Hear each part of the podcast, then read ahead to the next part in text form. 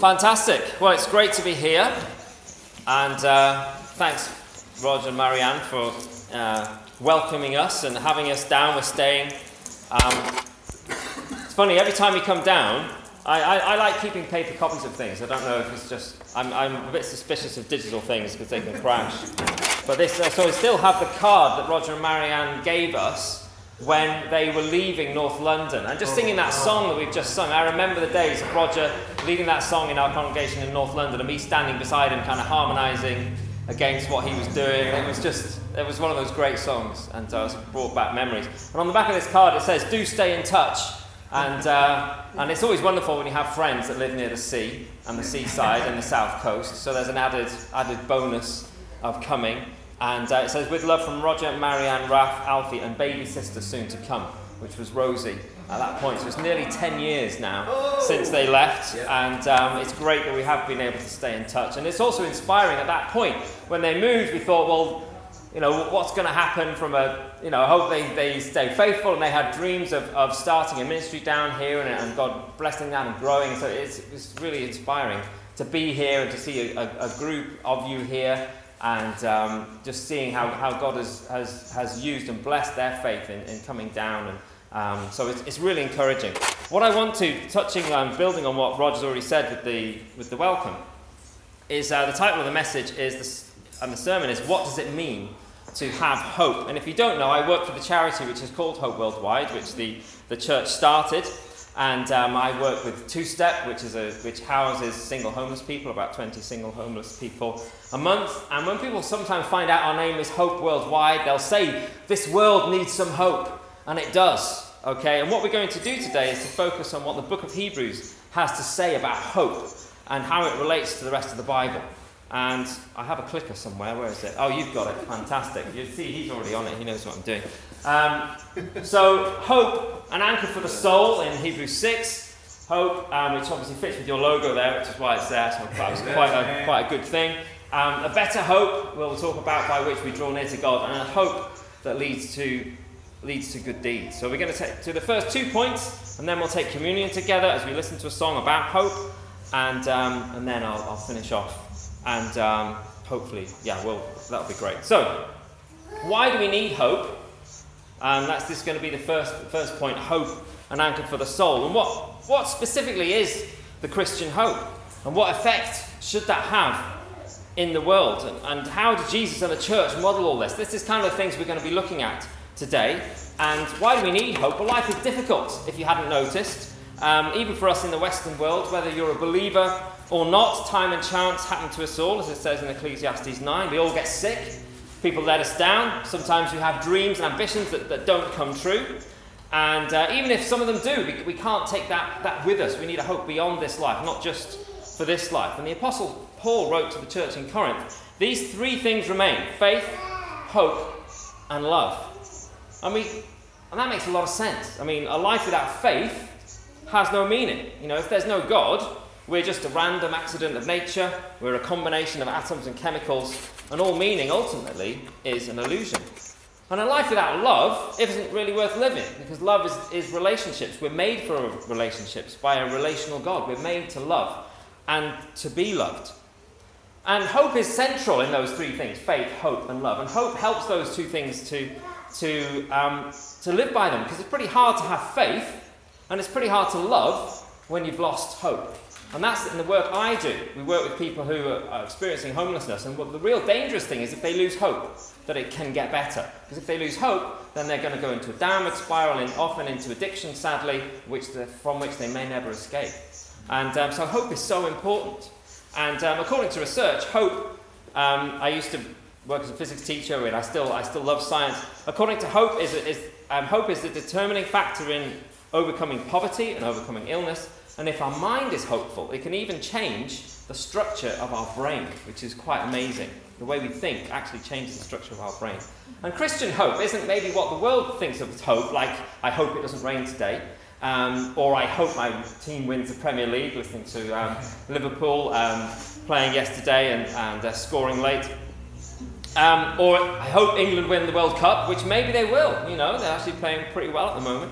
Um, Christian hope is based on the knowledge of the facts about God. In Numbers 23:19 it says, "God is not a human that he should lie, not a human being that he should change his mind. Does he speak and then not act? Does he promise and not fulfill?" Numbers 23 verse 19. So a believer in, in Christ, a believer in God, a Christian, knows that their ultimate hope is solid because it's grounded in the Word of God. And we know that God fulfills His promises. And that's really important because faced with the problems in the world, it is tempting to pull back. I don't know about you, but you see all the stuff that's going on and you think, I just want to shut the door, just stay in my, my home sometimes and just be with the people that I love and care about. Um, and that, the thing is, that's not the example of Jesus. That, um, that Jesus, and what helped him going is that it says in Hebrews 12, verse 2 For the joy set before him, he endured the cross, scorning its shame, and sat down at the right hand of the throne of God. And so, having an eternal hope like Jesus had is what helps us persevere. We know that there's purpose in the suffering we go through. We know that there is hope for others, and that's why we need to persevere and help them to access that hope. And Jesus helped people and loved people because he had compassion. that was so integral to who he was. And that English, the English word compassion comes from two Greek words that mean with and suffer. So Jesus literally suffered with people. His heart went out to them. He felt their pain. And, and so we, as we, if we imitate Jesus in that way, we help give hope to people. So it's not enough in this modern world. People can think, oh, you just have to believe in yourself, okay? But sometimes, we all know, we all don't meet up our own. We don't meet our own standards. Sometimes we let ourselves down, and we can't do it on our own strength. And I'm really, I know that. I think about marriage. I think about um, challenges in in my life, and even in church. That having a hope in God helps me to, to rise, to come through that. And that's going to be our first point an anchor for the soul. I actually visualize it almost like this massive anchor on the top of a cliff. I'm trying to climb up, and sometimes I fall down, but that it stays there and I can hold on. Um, yes, I've got a picture of my journal. I, I, that's another, I can show you later. Um, so we need a hope outside of this world to cope with this world. We need a hope that there is a better way, that mistakes can be forgiven, that we can change, that there's something better after this life on earth, that there is a God who cares for us. And so in Hebrews 6:19, hope is described as an anchor for the soul. And I love that, that metaphor, um, that image, in that we, we will go through storms, and we were near the sea here, where you, you, you, put, the, you put the anchor down so that the, the boat doesn't get blown away. And um, so, how is your hope these days. And I hope that's something that you can think about and, and talk about after the service and think about as we, as we go through. So, the first point hope, an anchor for the soul. So, we're starting off in, um, in Hebrews 6 13 to 19. There we go. So, and it says, When God made his promise to Abraham, since there was no one greater for him to swear by, he swore by himself, saying, I will surely bless you and give you many descendants. And so, after waiting patiently, Abraham received what was promised. People swear by someone greater than themselves, and the oath confirms what is said and puts an end to all argument. Because God wanted to make the unchanging nature of his purpose very clear to the heirs of what was promised, he confirmed it with an oath. God did this so that by two unchangeable things, in which it is, is impossible for God to lie, we who have fled to take hold of the hope set before us may be greatly encouraged. We have this hope as an anchor for the soul, firm and secure. Okay. And so it starts off when God made his promise to Abraham. And we could go into that about the promise of the land and the promise of a people and um, and a blessing. And we, we, don't, you can read that in, in Genesis 12. I don't have time to go into it. But I want to focus on the last part of this passage in Hebrews 6 18 and 19. It says, We who have fled to take hold of the hope set before us may be greatly encouraged. We have this hope as an anchor for the soul, firm and secure. So, what is hope? To have a biblical hope is, is to have a sure anchor for the soul. And we've talked about that. It's about, do any of you go, have any of you been uh, sailing or, uh, yes, well, um, oh, you, you put down an anchor? I used to do a little bit of sailing, but you, yeah, you need that to, to stop you, you drifting. And an anchor for the soul, what, what do we think that means? Well, an anchor for the soul stops us drifting from God and where He's called us to be, from being blown off course by life. Has that ever happened where you feel like things are happening and you, you want to be here, but things just you're being taken places and doing things that you don't want to do? Yeah. Um, thank you. it's, uh, so yeah, we and the passage says, "We who have fled to take hold of the hope." And um, so a Christian is someone who's actually fled the world and its values and who has an eternal hope in God. Um, do any of us read the message translation or have the in the message translation it says, "We who have run for our very lives to God have every reason to grab the promised hope with both hands and never let go." It is an unbreakable spiritual lifeline reaching past all appearances right to the very presence of God. Okay? Have any of us ever done any climbing or uh, we've been or abseiling, which is quite a scary thing to Yeah, do. yeah, yeah. Yeah, a few. Okay, or you can imagine it. And then you really want that life, or seen a film where the climber falls, and they, but they've got that lifeline that holds them so they don't fall to their deaths. And that's the idea that if we have that hope in God, that yes, things will happen. We might be climbing, trying to get somewhere, and we fall off, or someone else distracts us, and we, or we get distracted by the problems and trials of life. But because we have that hope in God, that we have something, someone, God, that we can hold on to. We have other people around us in the battle as well, so we're not doing it on our own. So hope looks forward. It anticipates the good that is coming and keeps us secure in the present. Um, for those of you who don't know, in 2015 I was diagnosed with leukemia. Very suddenly, I went to A&E with my book, and I thought I'd be here for a few hours, and I didn't come out of hospital for five weeks. And then I had to go back in again, and I remember that first night lying in my hospital bed. It was 2 a.m. First night after my diagnosis, very it's a lonely place to be. Okay, the whole, it was in a room in isolation, and praying to God with tears because I, I, didn't want to die, um, and leave my wife and child and unborn baby behind. And um, but I was comforted by by a hope ultimately in God, um, and also that, that that God could work through this and would work through this. And um, I'd done a lot of study the previous year about suffering, and, and um, but it helped identify with a little bit, a tiny, tiny bit about what Jesus went through when you're being injected for bone marrow and it, it, it hurts. and you think, this is nothing compared. To I mean, Jesus had nails, thick nails nailed through his bones. Okay? And that how he, with the joy set before him, he endured the cross, scorning its shame. And that the how that, that, that having a hope, having an understanding that, um, that um, there is a God and that He is working and that there is purpose and there's meaning and, and uh, um, learning to be had through suffering.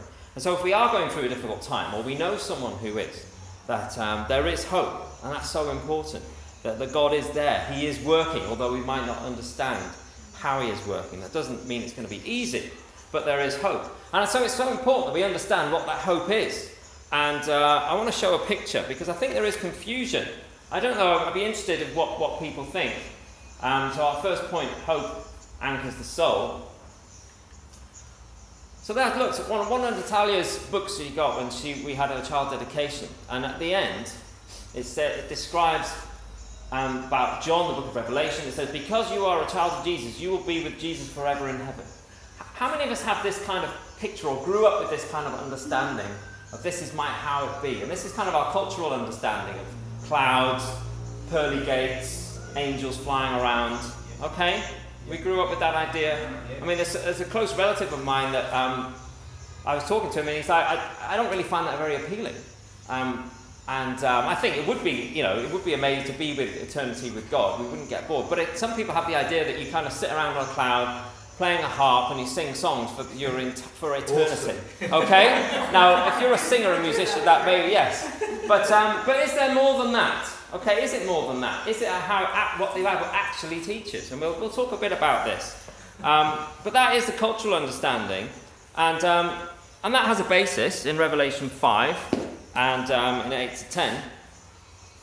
Because this is obviously biblical language. Describing God, we can't use language to describe God. God is the Word. We can't. We don't have enough words to, to describe Him. But in uh, Revelation five verse eight, it says.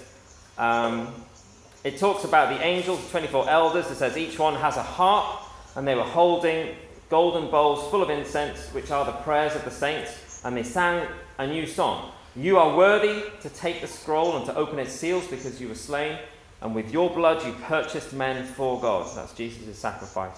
From every tribe and language, people, and nation. It's great to see all different nations here today. Um, you have made them to be a kingdom and priests to serve our God. We're all priests in, uh, in Christ. And they will reign, and it says, and they will reign on the earth, okay? Which is interesting. And we'll talk about, about that later. Because um, so this is something that, that, that you can look into. Uh, I read a fantastic book which I, I lent to Roger a few years ago called Surprised by Hope. And this really helped me have a deeper understanding of what our eternal hope is. And I'll, I'll quote from it later. So let's look a bit about what the Old Testament, what the Gospel says about our eternal hope, and see if that's actually more than that. Um, so there's some books that you can look at. I'll share the, share the thing later. But um, in Isaiah 65 17, he says, the prophet Isaiah says, See, I will create new heavens and a new earth. The former things will not be remembered, nor will they come to mind, but be glad and rejoice forever in what I will create. So, new heavens and a new earth. What does that mean? Okay, it's interesting talking with um, Ralph about physics and things yesterday. His physics exams coming up. I often think about exactly how will that work, and I talked to a physics professor who's written books called Hugh Ross, and he's, he's written a lot of amazing books. In his understanding, that there's going to be a whole new, a whole new reality, even a whole new even laws of physics in God's new creation. Um, he will literally make everything new again. Other people think of the earth as being renewed and um, that, that that will be our eternal resting place. It's something that, again, it's beyond our understanding. Um, but it's interesting. Um, so we'll, we'll, continue talking. So in, in, uh, in uh, Matthew, Jesus said, and so this is the Gospels, Truly I tell you, at the renewal of all things, when the Son of Man sits on his glorious throne, you who have followed me will also sit on twelve thrones, judging the twelve tribes of Israel. And everyone who has left houses or brothers or sisters or father or mother or wife or children or fields for my sake will receive a hundred times as much and will inherit eternal life. Okay, eternal life. And inherit fields and things. So you get the idea that there's, there's, there's possessions. Um, it's not just sitting on a cloud. Okay, this is interesting. Um, in uh, our eternal hope. So Paul, the Apostle Paul says, Listen, I will tell you a mystery. And it is a, a sense of a mystery. We can't fully understand. We will not all sleep, but we will all be changed. Um, in a flash, in the twinkling of an eye, at the last trumpet. For the trumpet will sound, the dead. Ed's got to go. He's sorry, he can't stay, but uh, he has to go. Um, um, the, uh, the dead will be raised imperishable, and we will, we will be changed. Okay? And that Jesus prefigured that, but he rose from the dead. He changed. He was physically similar, but his body was different. Um, and it is, as I say, it's a mystery exactly how it's going to be work, but there will be a judgment.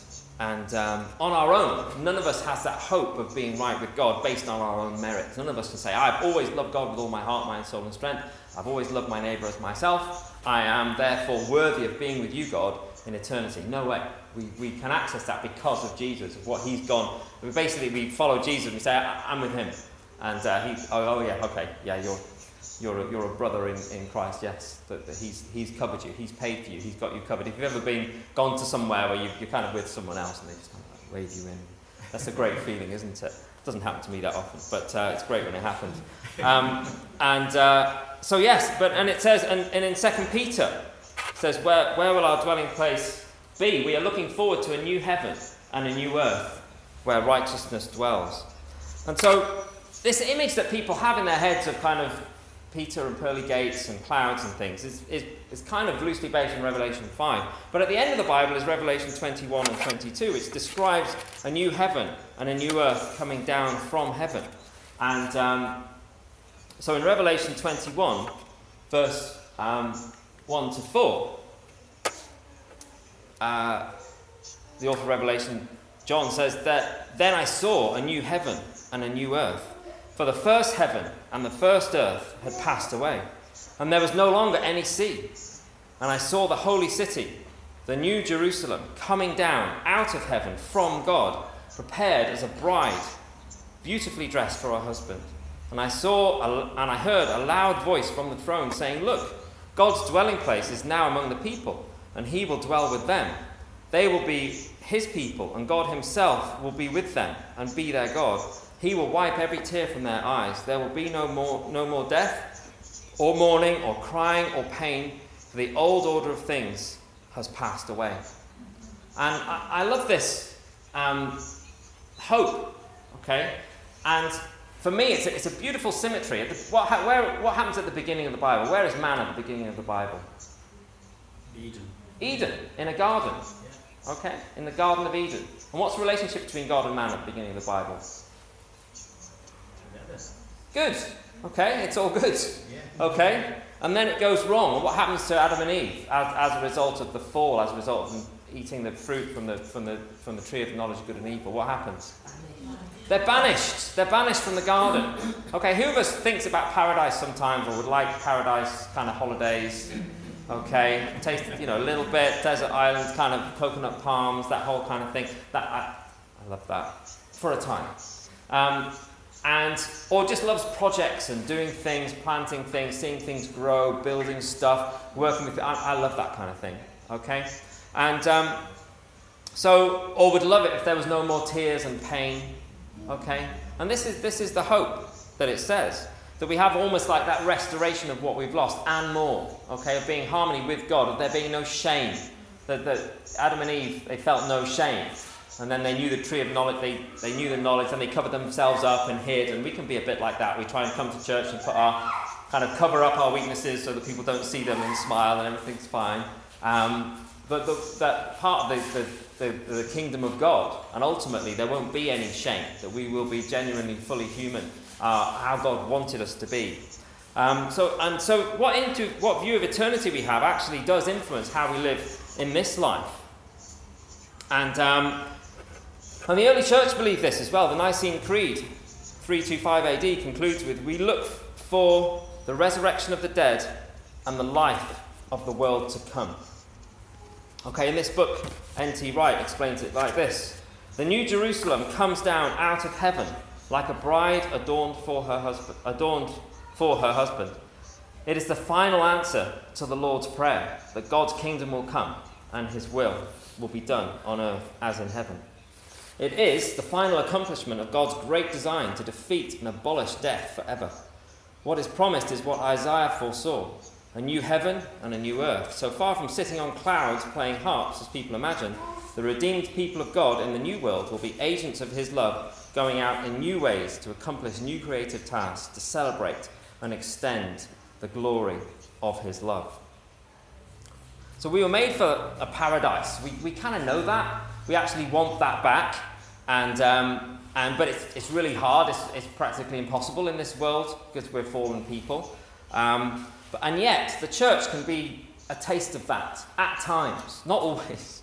Um, and there's that sense of when, you, when you're part of a body of Christ, when you're with your brothers and sisters, we have this a little bit staying with Roger and Marianne. It's, it's, it's great, you know, known such, for such a long time to kind of just connect and kind of, even though we haven't really spoken for six months, just kind of we get straight into these deep conversations about all sorts of stuff. And, and, and uh, it, it's a wonderful thing to have that fellowship where we can be honest and um, real and say things that might even offend each other, but it's okay because we know where we're coming from and uh, stuff like that. So, um, and how is the church relevant? Well, the church helps people to access this eternal hope. And it's also, as I've said, a foretaste of it. So it's a loving community where it works together for justice. Um, it's a witness to the amazing creativity of God. It's great seeing the, the singing and seeing everyone using their, their gifts, in this, in this small group, to, to serve together. And so we're meant to show people what God is like. We are the body of Christ, so people come along and see collectively what Jesus, who, what Jesus is like by the way that we treat them, by the way that we serve, by the way that we welcome them, by the way we listen to them, by the way that we're vulnerable about our own weakness, even though we don't know them that well. Um, and that's, that's a really high calling. And that's what, again, I love about being a Christian is that you can never attain Christ-likeness. Okay, you don't ever get bored. It's not like I, I used to kind of think when I first became a Christian, I'll get this thing sorted. By 20 years, I'll just I'll have it all down. I'm going to be just uber Christian. No. Okay? And we never. And uh, as soon as you do, then it all goes horribly wrong, in my experience, when you kind of think that you've got it, and then the next minute you're having an argument with your wife, and like, oh dear, what has this happened? Why has this happened to me? Um, so, but what the world looks like is, is what difference our religion makes. Okay? People aren't so much interested in what you believe and why. They are, but they are interested in, in does it work? Okay, or as my head of maths, the head of maths at my old school used to say, it doesn't matter what you believe as long as it makes you happy. That I don't totally, I don't believe in that at all. But that's what some people believe. It's postmodernism. It, does it work for you? That, that's all people care about. My colleague Kristen, uh, who works with me at Hope Worldwide, ten, about 10 years ago, she was living in San Francisco. She was really concerned at that time about Cambodia, obviously with all the landmines and, and all that stuff, the killing fields, and she wanted somebody some, to do something with, to help Cambodia. Now, at the time, um, our, our, sister church there was, was raising money for the first, first um, um, what became an amazing teaching hospital in Cambodia. And so she said, I'm not really interested in church, but, but I'm interested in a church that's doing something about Cambodia. So she went along and, um, and she ended up looking into the Bible and seeking God and ended up becoming, Christian, ended up becoming a Christian and, and now works helping the poor and, and, and needy um, in London, which is really inspiring. But, but she came because she saw a group of people wanting to make a difference in this world. And that's often in this very skeptical age, people want to know, okay, well, what good do you do? And so it's great to, to hear that the Thames Valley family of churches are looking at how to help and serve the poor and needy. Because often people will come along, people will come along, okay, you're doing something to help the homeless, okay, you're doing something to help the elderly. I'll come along to that. I'll come along to that. And then, and then you kind of talk and and then you know who knows how God uses that. But um, but every regardless, every act of kindness is noticed by God. And as Jesus said, what you did for the least of these brothers of mine, you did for me. And so as we live out the will of God on earth, we point to the future when God's kingdom will be fully realized, which helps us all to have God's hope as an anchor for the soul. And as I said, as we talk about these things, this is not something that's possible on, on our own strength. And that's why we do need to draw near to God which is the, um, the next point. Hope by which we draw near to God. And after this is this point is shorter, and after this we will take communion together. So in Hebrews 7, 18 and 19, as you can see there, it says the former regulation. That, that was the, the Jewish law, um, the law given to Moses. The former regulation is set aside because it was weak and useless, for the law made nothing perfect. And you can read about Hebrews 7 to 10, all about that. I haven't got time to get into it. And then he says, And a better hope is introduced by which we draw near to God. A better hope is introduced by which we draw near to God. And it repeats that same phrase about draw near to God in Hebrews 10 19 to 22, which says, Therefore, brothers and sisters, since we have confidence to enter the most holy place, that was the, the, the, the Jewish, the, the temple, the most holy place, the Holy of Holies, where the priest could go once a year with the sacrifice of blood. But because of what Jesus did, that, that temple curtain curtain's torn in two, that, that, that we can now access the Holy of Holies. We can approach God without sacrifice of animals, without a high priest doing it on our behalf. So we can enter the most holy place by the blood of Jesus, by a new and living way opened up through the curtain that is his body. And since we have a great priest, Jesus, over the house of God, because, and there's this whole argument throughout the book of Hebrews, he gets to this point, this is like a climax within Hebrews. So, he's, but all this stuff has happened, and now let us draw near to God. We can, like priests, go into the presence of God with a sincere heart and with the full assurance that faith brings. Yes, we're not perfect, but we have assurance um, having our hearts sprinkled to cleanse us. Who likes being clean? You know, when you're dirty, you have a, a, shower or bath, and you just get it's just a lovely feeling, isn't it? You're all sweaty and then you're clean. But that's what we have spiritually in Christ as we come. That's what we'll do in communion. That, that, that blood washes us away, that we are clean again. Um, sprink, sprinkled to cleanse us from a guilty conscience and having our bodies washed with pure water.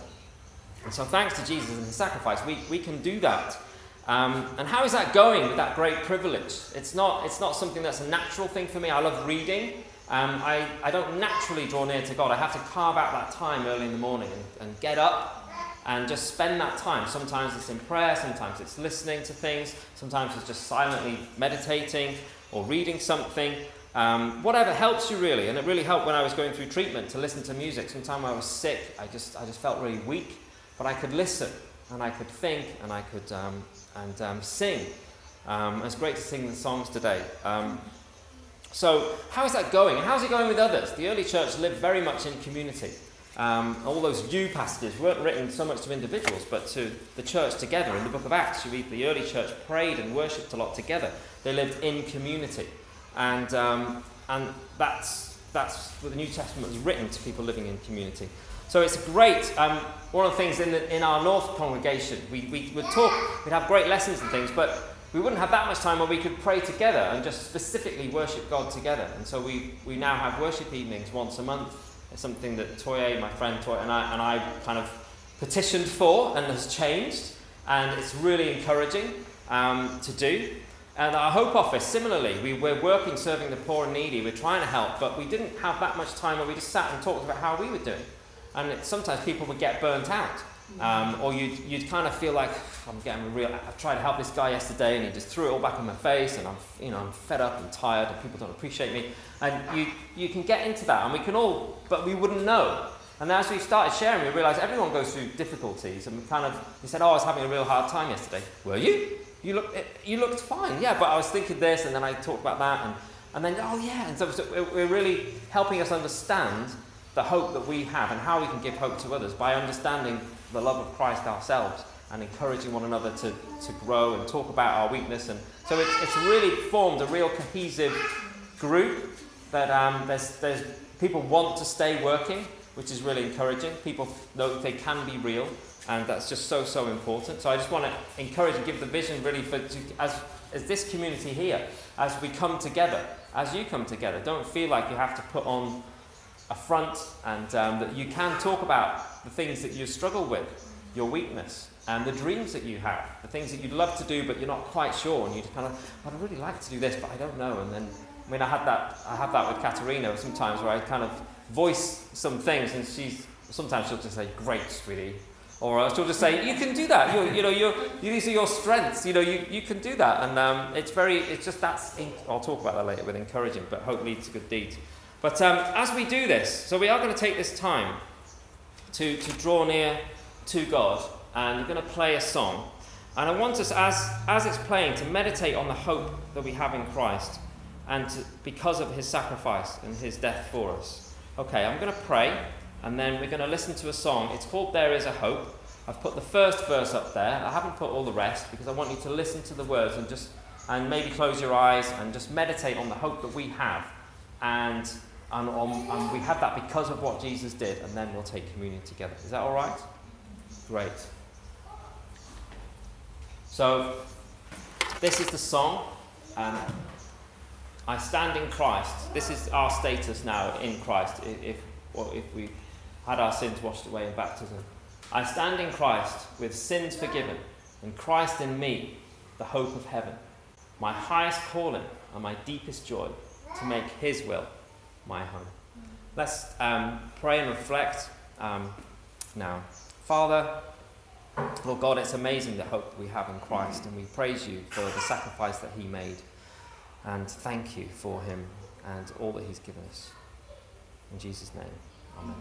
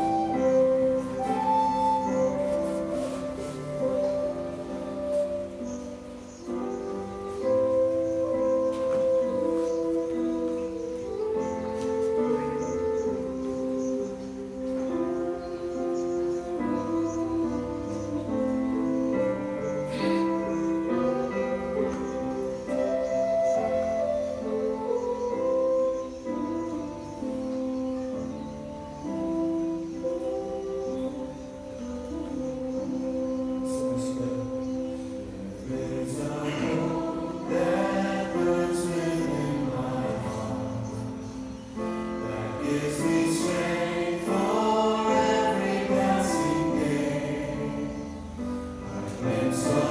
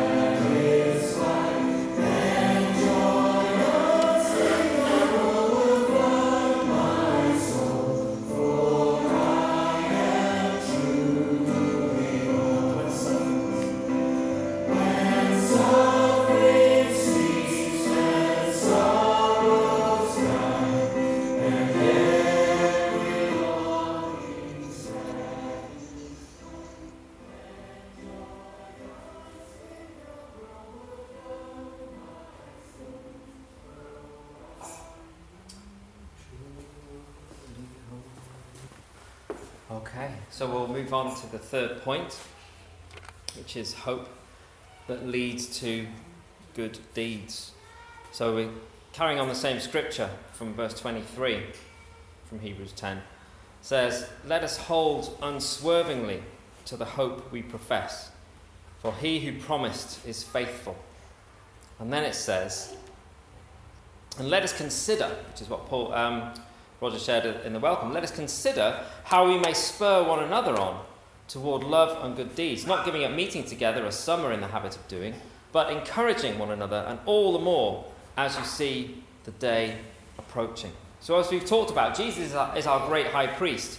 He sacrificed himself so that we can draw near to God.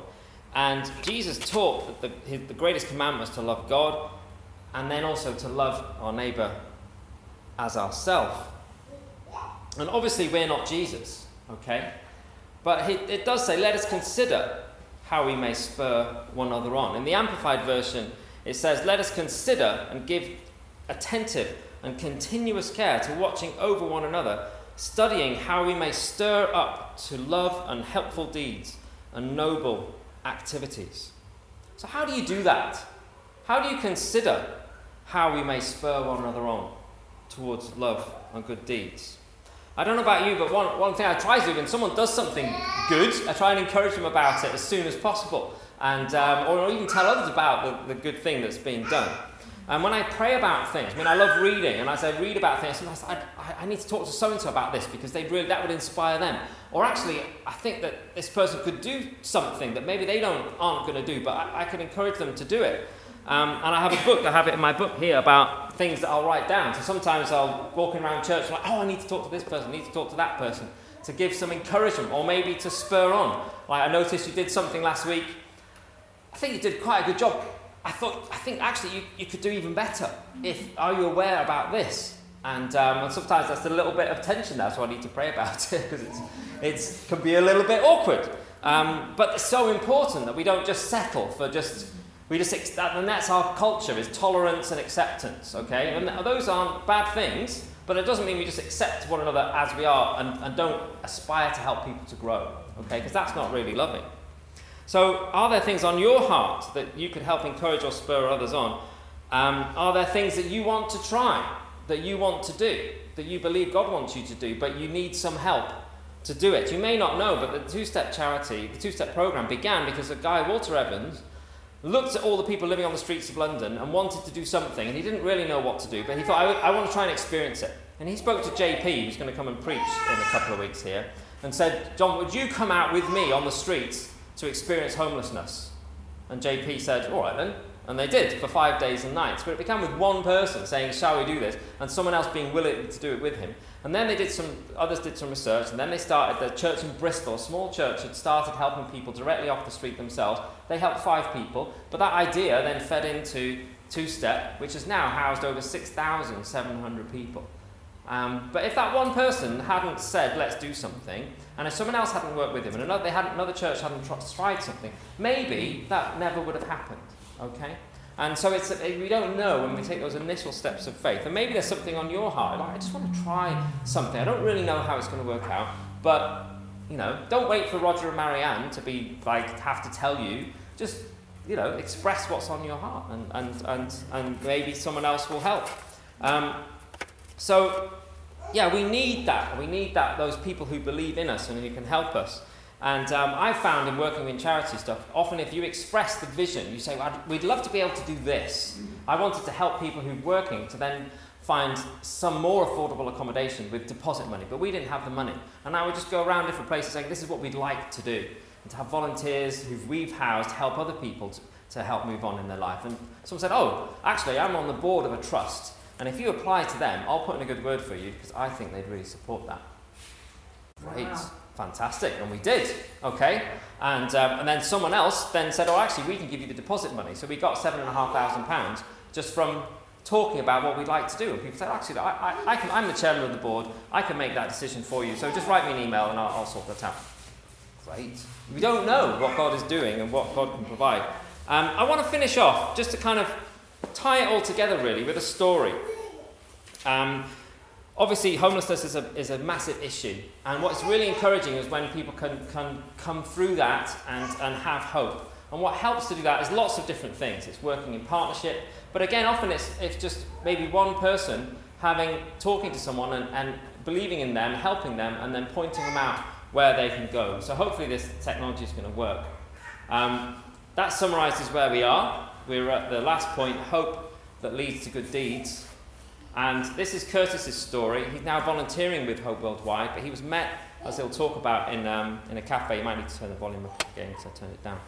Um, and um, he shares his story about the impact of someone giving him hope, and then the church is helping. s- definitely something I'm very passionate about, and I think I relate to that. I like writing music as well, and I like dancing. Um, I became homeless uh, beginning of summer. I was in the transition of um, going to be transferred to another branch of my job. The way that things turned around, where I, I became depressed, and um, they, it was overwhelming me, so I went into hospital. And during the course of that time, when I was in hospital, I was told that I would lose my place, so I became evicted, and I had no, I had nothing, no, one, no connections, no family, nothing, no one to help me. So, uh, the hospital that I was in said that they could help me. Basically, they advised me to go to the borough council just to see if I can get put on a housing list, and I was told that I didn't fit the criteria. It was like some bad nightmare I was having. Uh, at times I didn't want to live, but I had to kind of persevere and, and try to get through each night. Every sound that something makes, or you know what I mean, you, you, you're so alert, you can't even hardly sleep. The, the turning point was knowing that there are still good people in the world, that there is people willing to help you. Yeah, the community, being part of church has really helped me understand that I'm not alone. And I've been able to heal a lot more from my emotional hurts uh, by sharing what I've gone through with others who understand and have really given themselves up, sacrificed their, their time, you know, to support me, which I found was really comforting. And that's what I was trying to be thankful for. And that's what gave me the hope to keep persevering. The camera's here and the microphone. That's when I was introduced to Hope Worldwide, which helped me get on the process of getting me rehabilitated and getting me housed. Where I met the guy who introduced me to Hope Worldwide was in uh, a cafe called Esquire's Cafe in Shepherd's Bush, and that was the place that I now do open mic. I mean, you know, the man came in and you know he helped me uh, get rehabilitated, and, and so yeah, I, I now perform there constantly every week. My dreams is to uh, inspire other people. I yeah, I'd like to pursue the musical career because I believe in in trying to aspire to, to do something. If you are what you say you are. I, I now can understand how it feels for when I see a homeless person, you know, um, and try to share that knowledge, share knowledge with other people, to try to see if I can help them in, in any other way, you know what I mean? Than walking by somebody, because you can have you can have everything one, you know, you could be at a certain point in your life, and then it can be all taken away from you. And I think you or I or anybody could ha- it can happen to anybody.